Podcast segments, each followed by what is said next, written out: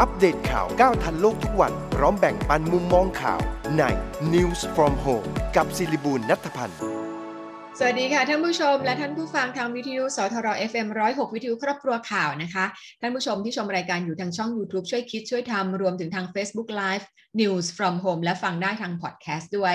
ตอนรับเข้าสู่รายการ News from Home ค่ะ วันนี้เป็นวันอังคารที่ 23 พฤศจิกายน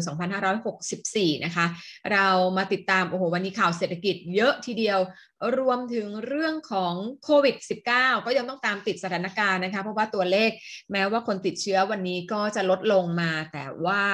ก็ยังวางใจไม่ได้นะคะ คุณหมอหลายท่านก็ยังออกมาเตือนว่าให้ไทยระมัดระวังการระบาดในระลอกที่ 4 และ 5 ด้วยเหมือนกัน มาเริ่มต้นจากประเด็นข่าวกันก่อนนะคะ ธนาคารแห่งประเทศไทยได้ออกมาตรการแก้หนี้ระยะยาวด้วยการรีไฟแนนซ์และรวมหนี้โดยจูงใจด้วยการลดต้นทุน ทั้งเรื่องการจัด ชั้น แล้วก็การกันเงินสำรองให้สถาบันการเงินที่เป็นผู้รวมหนี้ คาดว่าจะเริ่มตั้งแต่สิ้นเดือนธันวาคมปีนี้ จนถึง 31 ธันวาคม 2566 นะคะ 2 ปีเต็มเลยทีเดียว ถ้าสถาบันการเงินหรือว่าผู้ประกอบธุรกิจที่เป็นเจ้าหนี้ ไม่ยอมให้ลูกหนี้รีไฟแนนซ์ออกไป ลูกหนี้สามารถแจ้งศูนย์คุ้มครองผู้ใช้บริการทางการเงินได้ หมายเลข 1213 นะคะ 1213 ค่ะ ส่วนสภาพัฒนาการเศรษฐกิจและสังคมแห่งชาติ รายงานสถานการณ์หนี้ครัวเรือนไตรมาส 2 ของปีนี้ว่ามีมูลค่ากว่า 14.24 ล้านล้านบาทค่ะ เพิ่มขึ้น 5%จากไตรมาสก่อน หรือคิดเป็นสัดส่วน 89.3%ต่อ GDP ลดลงจาก 90.6%ในไตรมาสที่แล้ว เนื่องจากเศรษฐกิจขยายตัวเร็วกว่าหนี้ครัวเรือน แต่ว่าสัดส่วนหนี้ครัวเรือนต่อ GDP ยังอยู่ในระดับสูงเมื่อเทียบกับช่วงก่อนการระบาดของโควิด -19 นะคะ ส่วนการว่างงานในไตรมาส 3 เพิ่มขึ้นสูงสุด นับตั้งแต่มีการระบาดของโควิด โดยมีผู้ว่างงาน 870,000 คนค่ะ คิดเป็น 2.25%สูงสุด นับจากวิกฤตแฮมเบอร์เกอร์เมื่อปี 2551 แต่ก็ถือว่ายังน้อยกว่าวิกฤตต้มยำกุ้งเมื่อปี 2540 นะคะ ส่วนสถานทูตไทยในเกาหลีใต้โพสต์ข้อความผ่าน Facebook เตือนคนไทยให้ห่างไกลยาเสพติด เพราะกฎหมายเกาหลีใต้กำหนดบทลงโทษผู้กระทำผิดข้อหายาเสพติดรุนแรงค่ะ โดยคนที่ลักลอบนำเข้ามีโทษตั้งแต่จำคุก 5 ปีไปจนถึงตลอดชีวิตจำหน่ายหรือเสพโทษจำคุก 10 ปี และจะถูกในประเทศห้ามเดินทางเข้าเกาหลีใต้ตลอดไปนะคะมาเรื่องของ ยาเสพติดกันต่อนะคะ หลังจากที่นายุทธพงศ์จรัสเสถียรรอง หัวหน้าพักเพื่อไทย เรียกร้องให้รัฐบาลปราบยาเสพติดอย่างจริงจังนายธนกรวังคงบุญชนะโฆษกรัฐบาลก็ยืนยันว่ากฎหมายยาเสพติดฉบับใหม่ จะมีผลบังคับใช้วันที่ 9 ธันวาคมนี้ มุ่งเน้นไปที่การยึดทรัพย์ ตัดวงจร ทลายเครือข่ายทั้งระบบนะคะ ซึ่งปีที่แล้วสามารถยึดทรัพย์ได้มากกว่า 7,300 ล้านบาท เชื่อว่ากฎหมายฉบับใหม่จะทำให้คนกลัวและไม่กล้าเป็น ผู้ค้ายาเสพติดค่ะ มาเรื่องของการ ตั้งข้อสังเกตเรื่องการทุจริตนะคะ นายสุรเชษฐ์ประวีน วงวุฒิรองเลขาธิการพักก้าวไกล เตรียมเชิญพลตำรวจเอกอัศวินขวัญเมือง ผู้ว่าราชการกรุงเทพมหานคร มาชี้แจงในวันจันทร์หน้า กรณีเร่งรีบทำโครงการปรับปรุงภูมิทัศน์ คลองช่องนนทรีโดยใช้งบกลางของกทม 980 ล้านบาท เพื่อให้เสร็จก่อนคริสต์มาสเป็นของขวัญให้คนกรุงเทพค่ะก็มีการตั้งคำถามนะคะ เช่นจุดประสงค์ของการดำเนินโครงการนี้ การรับฟังความคิดเห็นของประชาชน รวมถึงความโปร่งใสในการจัดซื้อจัดจ้างด้วยค่ะ นายกรัฐมนตรีไทยได้หารือกับนายกรัฐมนตรีญี่ปุ่นนะคะ นายคิชิตะฟูมิโอ ทางโทรศัพท์ค่ะ ในโอกาสที่เข้ารับตำแหน่งใหม่นะคะ โดยประเด็นหนึ่งก็คือขอให้ญี่ปุ่นพิจารณาผ่อนคลายมาตรการ การเข้าเมืองให้กับนักท่องเที่ยวชาวไทย เพื่อส่งเสริมความสัมพันธ์ระดับประชาชน และกระตุ้นเศรษฐกิจทั้งสองประเทศ ซึ่งฝ่ายญี่ปุ่นก็แจ้งว่าจะพิจารณาประเด็นนี้ โดยคำนึงถึงสถานการณ์การระบาดของโควิด -19 ทั้งในประเทศญี่ปุ่น และในประเทศอื่น ๆ ด้วยค่ะไปดูตัวเลขการฉีดวัคซีนของไทยค่ะเมื่อวานฉีดเพิ่มขึ้นมาได้ 428,718 เข็มนะคะเป็นเข็ม 1 69.8 1%แล้วก็เข็ม 2 58.84%ของประชากรทั้งประเทศค่ะ ส่วนการแพร่ระบาดของโควิด -19 นะคะศูนย์ฝึกอบรมตำรวจภูธรภาค 7 ค่ายไพรสะเดาอำเภอปากท่อจังหวัดราชบุรีก็มีนักเรียนใน 10ตำรวจติดโควิด 19 ไป 179 นาย แม่ครัว 3 คนมีกลุ่มเสี่ยงมากกว่า 400 คน ต้องปิดศูนย์ทำเป็นโรงพยาบาลสนาม โดยมีเจ้าหน้าที่ของโรงพยาบาลส่งเสริมสุขภาพตำบลดอนทรายดูแล และ 5 บุคคลที่ไม่มีส่วนเกี่ยวข้องเข้ามาในสถานที่ที่ด้วยค่ะ ส่วนตัวเลขการติดเชื้อนะคะ เมื่อวานติดเชื้อเพิ่มขึ้นมา 5,126 คนค่ะ เข้าข่าย ATK 1,516 คน รวมตัวเลขทั้ง 2 ระบบ 6,642 คนนะคะ ยอดผู้เสียชีวิตยังอยู่ที่ 53 คนค่ะตอนนี้รักษาตัวอยู่ในระบบ 83,093 คนนะคะ อาการหนัก 1,535 คนแล้วใส่เครื่องช่วยหายใจ 363 คนค่ะ แพทย์หญิงอภิสมัยศรีรังสรรค์ผู้ช่วยโฆษกสบค เปิดเผยว่ากรุงเทพมหานครได้สำรวจสถานบันเทิงที่ขึ้นทะเบียน 1,443 แห่ง พบว่าได้มาตรฐานความปลอดภัยสุขอนามัยหรือว่า SHA แล้ว 277แห่งเท่านั้นเองนะคะ ยังไม่ได้มาตรฐาน 698 แห่ง แนะนำให้รีบดำเนินการให้ได้มาตรฐานเพื่อเตรียมเสนอที่ประชุมสบคคชุดใหญ่ในวันพรุ่งนี้ค่ะ สำนักข่าว FP รายงานว่ารัฐบาลออสเตรเลียประกาศว่าจะเปิดให้นักเรียนต่างชาติ และผู้ถือวีซ่าออสเตรเลีย โดยพลเมืองของญี่ปุ่นและเกาหลีใต้ สามารถเดินทางเข้าประเทศได้ตั้งแต่วันที่ 1 ธันวาคม หลังจากที่ปิดพรมแดนมานานถึง 20 เดือนทำให้มีนักเรียนต่างชาติไม่สามารถเดินทางเข้าออสเตรเลียมากถึง 130,000 คน ขณะที่นิวซีแลนด์ประกาศว่าจะยกเลิกการล็อกดาวน์เมืองโอ๊คแลนด์เดือนหน้า หลังจากใช้มาตรการดังกล่าวมานานกว่า 3 เดือนครึ่ง เพื่อปรับตัวให้ใช้ชีวิตอยู่ร่วมกับโควิด -19 ได้นะคะ ส่วนที่เยอรมนีค่ะสำนักข่าวรอยเตอร์รายงานว่านักการเมืองของเยอรมนีกำลังหารือเรื่องการบังคับ ให้ประชาชนฉีดวัคซีนโควิด -19 เนื่องจากมีจำนวนผู้ติดเชื้อเพิ่มมากขึ้น ขณะที่มีอัตราการฉีดวัคซีนต่ำเพียงแค่ 68%ของจำนวนประชากร โดยนักการเมืองจากพรรคอนุรักษ์นิยมเห็นตรงกันว่าควรบังคับฉีดวัคซีนทันที และล็อกดาวน์คนที่ไม่ฉีดวัคซีนด้วยค่ะ ส่วนสำนักข่าวซินหัว รายงานว่าสถาบันจุลชีววิทยาของจีน และบริษัทเซี่ยงไฮ้ชวินซือไบโอไซน์เปิดเผยว่ายาต้านไวรัสสำหรับรักษาโควิด -19 ที่มีชื่อว่า JS016 ที่พัฒนาร่วมกันและได้จดสิทธิบัตรแล้ว เริ่มเข้าสู่การทดลองทางคลินิกระยะที่ 3 ในต่างประเทศแล้วค่ะ โดยผลการทดลองเบื้องต้นพบว่าสามารถลดความเข้มข้นของเชื้อไวรัสในร่างกาย และลดความเสี่ยงที่จะเกิดอาการป่วยรุนแรงได้ และมีการนำไปใช้ในกรณีฉุกเฉินใน 15 ประเทศแล้วค่ะ เดี๋ยวเราจะพักกันครู่หนึ่งนะคะ ช่วงหน้าเราจะมาคุยกับอาจารย์ดรสบูสายเชื้อกัน เกี่ยวกับเรื่องของโควิด -19 นี่แหละค่ะ ในต่างประเทศเขาเป็นอย่างไรกันบ้าง เดี๋ยวกลับมาติดตามกันค่ะ เริ่มต้นเช้าวันใหม่ด้วยเฟอร์เมนเต้เฟอร์เมนเต้ประกอบด้วย DSL และ EGCG เฟอร์เมนเต้มีวิตามิน B1 มีส่วนช่วยในการทำงานตามปกติของหัวใจ มีวิตามิน B2 ที่มีส่วนช่วยในการทำงานตามปกติของระบบประสาทเฟอร์เมนเต้คัดสรรส่วนประกอบจากวัตถุดิบธรรมชาติ วันพ่อปีนี้มีอะไรให้พ่อแล้วหรือยัง ซื้อผลิตภัณฑ์ของเฟอร์เมนเต้ 1,500 บาทขึ้นไป พร้อมกระบอกน้ำสกรีนลายจากเฟอร์เมนเต้ ตั้งแต่วันที่ 15 พฤศจิกายน ถึง 10 ธันวาคม 2564 เฟอร์เมนเต้ รสชาติดีมีประโยชน์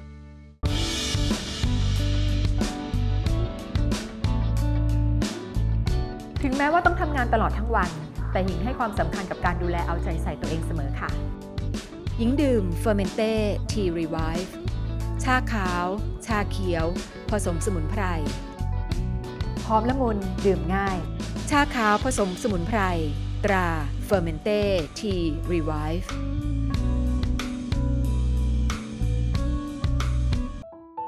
ในยุค New Normal แบบนี้ก่อนจะหยิบจับอะไรหญิงใช้เฟอร์เมนเต้แอลกอฮอล์ hand spray กลิ่นชาเขียวฉีดล้างทำความสะอาดมือก่อนทุกครั้งค่ะ เฟอร์เมนเต้แอลกอฮอล์ hand spray กลิ่นชาเขียว มีส่วนประกอบของเอทิลแอลกอฮอล์ 75%กลิ่นหอมจากชาเขียว สะอาด สดชื่น ติดมือทนนาน พกพาง่าย ใช้สะดวก โทรสั่งซื้อได้ที่ 0922787405 หรือ 0922798035 หรือพิมพ์ค้นหาคำว่าเฟอร์เมนเต้อัปเดตข่าวก้าวทันโลกทุกวัน พร้อมแบ่งปันมุมมองข่าวใน News from Home กับศิริบูลนัทพันธ์ กลับเข้ามาสู่รายการ News from Home กับดิฉันสิริบูลนัทพันธ์นะคะ วันนี้เราจะคุยกันกับอาจารย์ดรสบูสายเชื้อที่ปรึกษากลุ่มการเงินเกียรตินาคินพัทระค่ะ สวัสดีค่ะอาจารย์ สวัสดีครับ อาจารย์ดูสถานการณ์โควิด ตัวเลขติดเชื้อน้อยลงไปเรื่อยๆนะคะ แม้ว่าตัวเลขเอ่อผู้เสียชีวิตยังคงดูยังยังไม่ค่อยสบายใจเท่าไหร่นะก็ตามนะคะอาจารย์เอ่อแต่ว่าต่างเอ่อต่างประเทศเขาติดเชื้อเพิ่มขึ้นมากเลยนะครับ ใช่ใช่ค่ะดูมีดูล็อกเห็นดาวเลยน์ว่า ทั่วโลกเนี่ยแนวโน้มของการติดเชื้อเพิ่มขึ้นนะครับ ล่าสุดตัวเลข อย่างเช่นวันที่ 20 พฤศจิกาที่ผ่านมาเนี่ยถ้าไปดูตัวเลขของโลกนะครับ แล้วก็เป็น moving average 7 วันก็คือเฉลี่ยถอยหลังไป 7 วันเนี่ย ติดเชื้อวันละ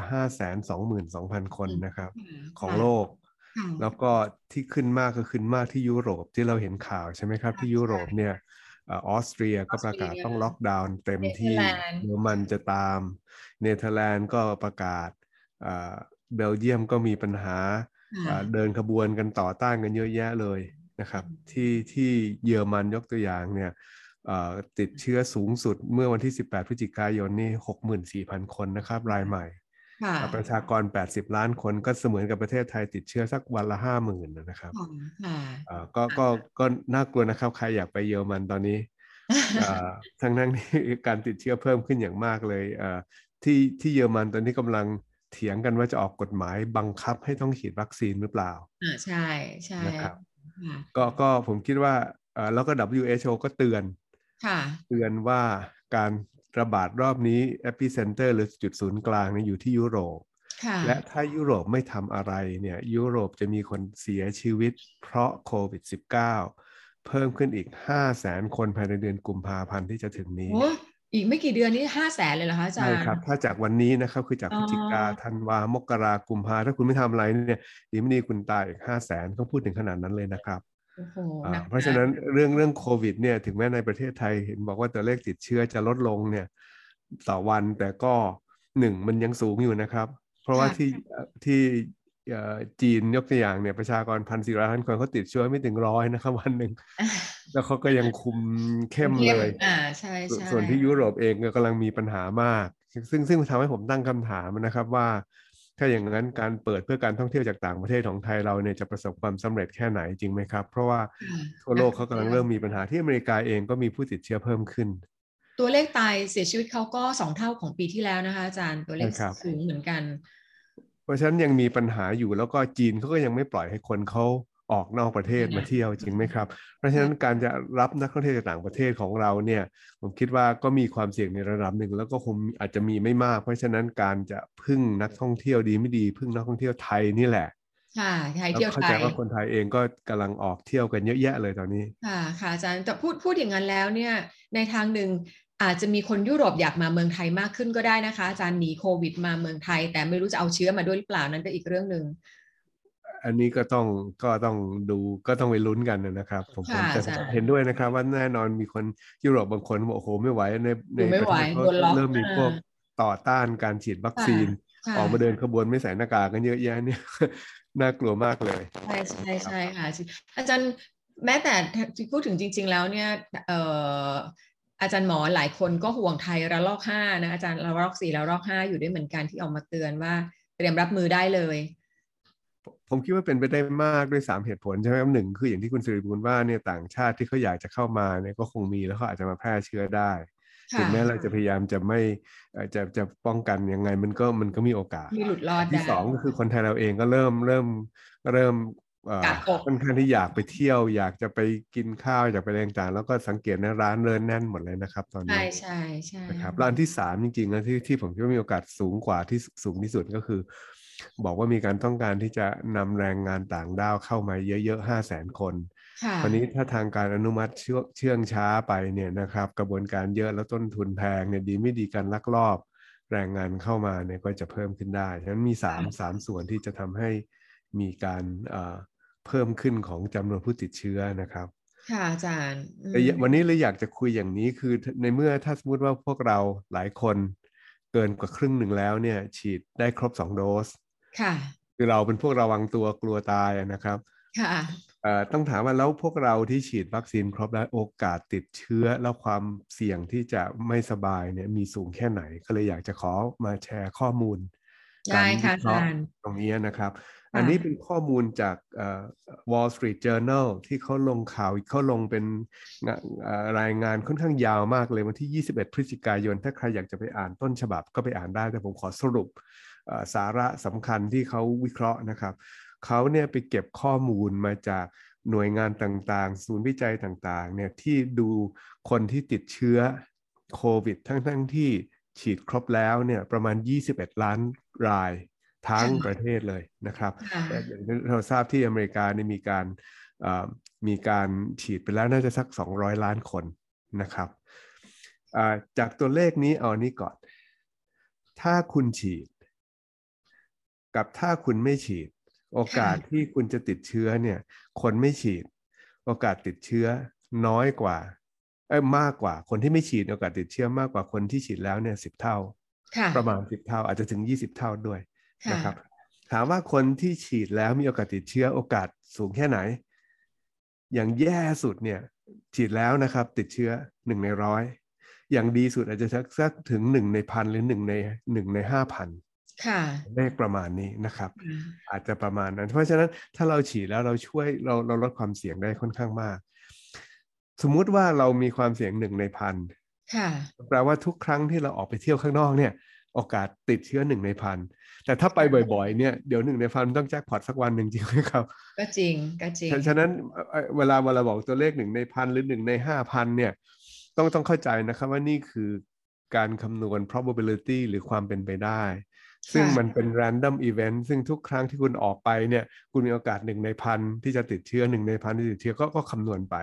ในระยะยาวถ้าออกไปสักพันครั้งก็อาจจะแจ็คพอตสักครั้งหนึ่งยกตัวอย่างสมมตินะนะตัวเลขเป็นอย่างค่ะนี้อันนี้นี่คือภาพรวมคราวนี้ ถามว่าโอกาสที่ผมบอกว่าตั้งแต่หนึ่งในห้าพันหนึ่งในพันหนึ่งในร้อยเนี่ยทำไมโอกาสมันแกว่งอย่างนั้น เขาบอกว่าคนที่มี pre-existing condition หรือมีโรคประจำตัวบางระบางอย่างเนี่ยความเสี่ยงมันจะเพิ่มขึ้น อย่างเช่นเขาบอกถ้าคุณเป็นเบาหวานค่ะเป็นโรคไตค่ะโรคระเอ่อระบบเอ่อทางเดินหายใจมีปัญหาปอดค่ะมีปัญหา หรือมีโรคที่ระบบภูมิคุ้มกันเอ่อเสื่อมถอยเนี่ย immu- เอ่อ immune compromise เนี่ยโอกาสมันจะใกล้ๆหนึ่งในร้อยมากกว่าใกล้ๆหนึ่งในพันนึกออกไหมครับอ๋อค่ะค่ะ ยกตัวอย่างพอดีมีผู้ใหญ่ท่านหนึ่งที่ผมรู้จัก ท่านก็เป็นคนที่มีมีเอ่อโรคประจำตัวคือจะเป็นเบาหวานค่ะมีเข้าข่ายจะเป็นเบาหวานเนี่ย ไปฉีดวัคซีนครบสองเข็มค่ะ ปรากฏว่าไปตรวจดูเอ่อ immunity ภูมิเนี่ยอ่าภูมิเนี่ยนะครับ เจ็ดสิบก็โอเคนี่คะใช่แต่ว่ามันน้อยมากไงครับ เพราะคนอื่เจ็ดนสิบเนี่ยน้อยที่อาเขาจารย์เอามาคนเอาหมายถึงอื่นว่าเจ็ดสิบไม่ใช่เจ็ดสิบเปอร์เซ็นต์ใช่ไหมเจ็ดสิบตัวเลข70เจ็ดสิบนะอ๋อเออน้อยมากเจ็ดสิบนะฮะฉีดครบสองเข็มแล้วเจ็ดสิบนะครับแอสตราด้วย แต่คนอื่นที่เขาฉีดกันเนี่ยเขาขึ้นกันเป็นพันเป็นหมื่นจริงไหมครับค่ะค่ะยกตัวอย่างเนี่ย เวลาคุณมีโรคประจำตัวเนี่ยมันทำให้ระบบภูมิคุ้มกันคุณมันไม่ไม่กระตุ้นนะครับ เป็นต้นอืมอืมนะครับ นอกจากนั้นแล้วเนี่ยข้อมูลของทาง Wall Street Journal บอกว่าถ้าคุณติดเชื้อแล้ว แล้วคุณมีโรคประจำตัวเนี่ย โอกาสที่คุณจะต้องเข้าโรงพยาบาลเนี่ยมากกว่าคนที่เขาฉีดแล้ว ติดเชื้อแต่ไม่มีโรคประจำตัวเนี่ยโอกาสเข้าโรงพยาบาลมากขึ้นประมาณ 2 เท่า เข้าโรงพยาบาลหรือเข้า ICU หรือเสียชีวิต คือเขาเรียกว่าระเอ่อโอกาสที่จะเป็นเอ่อ adverse outcome คือผลออกมาไม่ดีเนี่ยค่ะ จากการติดเชื้อเนี่ยมากกว่าคนที่เขาไม่มีโรคประจำตัวประมาณอีกเท่าตัวคือสองเท่าอืมนะครับอืมแต่ปัจจัยเสี่ยงสูงสุดเนี่ยคืออายุนะครับค่ะอันนี้คือคนที่ฉีดแล้วครบแล้วติดเชื้อค่ะครับ ปรากฏว่าถ้าคุณอายุศูนย์ถึงสิบเจ็ดปี คือตั้งแต่เด็กถึงสิบเจ็ดปีเนี่ยค่ะค่ะโอกาสเข้าโรงพยาบาลแค่หนึ่งจุดสามเจ็ดเปอร์เซ็นต์ อืม ค่ะ แต่ถ้าคุณอายุ65หรือมากกว่านั้นโอกาสเข้าโรงพยาบาล19.75อืมหนึ่งในห้านะครับ ของค่ะคนที่ค่ะฉีดแล้วค่ะแต่อายุเกิน65แต่ต้องเข้าโรงพยาบาลเนี่ย20%ฉะนั้นต้องระวังตัวยกตัวอย่าง เข้าห้อง ICU คนอายุ65 4.22%ค่ะ คนที่ฉีดแล้วอายุเกิน65โอกาสตาย2.74%อืมเลขค่ะประมาณนี้ ฉะนั้นเร็วๆก็คือว่าคนที่อายุ65ขึ้นไป ฉีดแล้ว มีโอกาสที่จะป่วยเข้าโรงพยาบาล โอกาสเข้า ICU โอกาสเข้าตายผมบวกรวมกันเนี่ยประมาณสัก25เปอร์เซ็นต์26เปอร์เซ็นต์ค่ะนะครับ ยังไงพวกเราเนี่ยอย่างผมพวกเราคือหมายถึงผมอะนะครับ ก็ต้องยังต้องระวังตัว เพราะว่าโอกาสแม้ว่าฉีดครบแล้วเนี่ย ก็ยังค่อนข้างสูงเพราะอายุมาก แต่ตรงกันข้ามถ้าคุณอายุน้อยเนี่ยนะครับถ้าคุณอายุ1ถึง17 ปีเนี่ยโอกาสรวมกันทั้งหมดเนี่ยบวกกันแล้วยังไม่ถึงเรายังประมาณ 1.7%เท่านั้นเองที่จะเข้าโรงพยาบาลหรือเข้า ICU หรือตาย ผมคิดว่าค่ะข้อมูลของทางทางเอ่ออเมริกาเนี่ยก็ยืนยันประมาณนี้นะครับ ว่าคนที่ฉีดวัคซีนแล้ว แล้วก็ติดโควิดเนี่ยจะมีเชื้อไปติดคนอื่นเนี่ย น้อยกว่าคนที่ไม่ฉีดวัคซีนเนี่ยค่ะเหลือค่ะแค่ครึ่งเดียวหรือไม่ถึงครึ่งค่ะฉะนั้นคนที่ฉีดวัคซีนจะช่วยอย่างมากเลย ในการทำให้เชื้อที่จะแพร่ไปเนี่ยมันลดลงไปมาก เพราะอย่างที่ว่าอย่างที่เราทราบก็คือระบบภูมิคุ้มกันของเราเนี่ยไปไปฆ่าไอตัวไวรัสนี่ได้อย่างทันท่วงทีมากขึ้น ฉะนั้นจำนวนไวรัสที่ที่มีขึ้นมาเนี่ยมันก็จะน้อยลง ฉะนั้นก็เขาเรียกว่าไวรัลโหลดเนี่ยจะต่ำกว่าคนที่ไม่ได้ฉีดเนี่ยเยอะมาก ที่อเมริกาเนี่ยมีข้อมูลออกมาอีกชิ้นหนึ่งบอกว่าเขาไปตรวจดูแล้วล่ะ คนที่ฉีดวัคซีนครบแล้ว 2 โดสเนี่ยจะเริ่มติดเชื้อใหม่ เพราะภูมิคุ้มกันตกหลังจากฉีดเข็มสองแล้วประมาณ 20ถึง22 สัปดาห์ฉะนั้นมันแค่ห้าเดือนเท่านั้นนะครับไม่ใช่ก็หลายก็หลายเดือนอยู่อาจารย์มองในแง่บวกห้าเดือนครับห้าเดือนยี่สิบถึงยี่สิบสองสัปดาห์คือห้าเดือนไม่ไม่ใช่หกเดือนนะครับถ้าใครจะฉีด booster shot แล้วครบห้าเดือนแล้วฉีดได้ ถ้าดูตามข้อมูลอันนี้นะครับ ถ้าดูตามข้อมูลอันนี้ ค่ะโอ้ดีได้ได้ได้ระยะเวลาที่ชัดเจนมากขึ้นไม่งั้นทุกคนกังวลใจเอ๊ะมันจะฉีดได้หรือยังมันจะฉีดมากไปไหมมันจะมีผลข้างเคียงอะไรไหมนะคะอาจารย์ประมาณ 5 เดือน เดี๋ยวตอนช่วยคิดช่วยทำอาจารย์จะคุยเรื่องอะไรคะวันนี้อ่าอยากคุยเรื่องสถานะหน้าด้านเศรษฐกิจและสังคมเป็นตัวเลขล่าสุดของสภาพัฒน์ของสำหรับไตรมาสสามครับเดี๋ยวงั้นคุยในรายการช่วยคิดช่วยทำทางช่อง YouTube ช่วยคิดช่วยทำกันต่อวันนี้นะคะอาจารย์วันนี้ขอบพระคุณมากค่ะอาจารย์ค่ะขอบคุณครับ สวัสดีค่ะอาจารย์ค่ะมาปิดท้ายด้วยหมายข่าวในวันนี้ค่ะ ตั้งแต่ช่วงเช้ามาแล้วนะคะนะท่านนายกรัฐมนตรีเป็นประธานการประชุมคณะรัฐมนตรีมีวาระที่น่าสนใจหลายเรื่อง เช่นเรื่องที่กระทรวงการคลังเสนอยกเว้นภาษี จากเงินที่ได้จากโครงการส่งเสริม และรักษาระดับการจ้างงานในธุรกิจ SME กระทรวงกลาโหมขอโอน เป็นแปลงงบปี หน้าเป็นเงินราชการลับ และมาตรการสินเชื่อสร้างงานสร้างอาชีพค่ะ แล้วก็ในขณะเดียวกันก็มีการประชุมวุฒิสภานะคะ ตั้งแต่ช่วงเช้าพิจารณาความคืบหน้าในการดำเนินการตามแผนการปฏิรูปประเทศ ตามมาตรา 270 ของรัฐธรรมนูญนั่นเองค่ะ เดี๋ยวติดตามรายการ News from Home กับดิฉันสิริบูรณนัทพันธ์ได้ใหม่ในวันพรุ่งนี้เวลาเดิมนะคะ 11นาฬิกา5นาที วันนี้ลากันไปก่อน สวัสดีค่ะ อัปเดตข่าวก้าวทันโลกทุกวันพร้อมแบ่งปันมุมมองข่าวใน News from Home กับสิริบูรณนัทพันธ์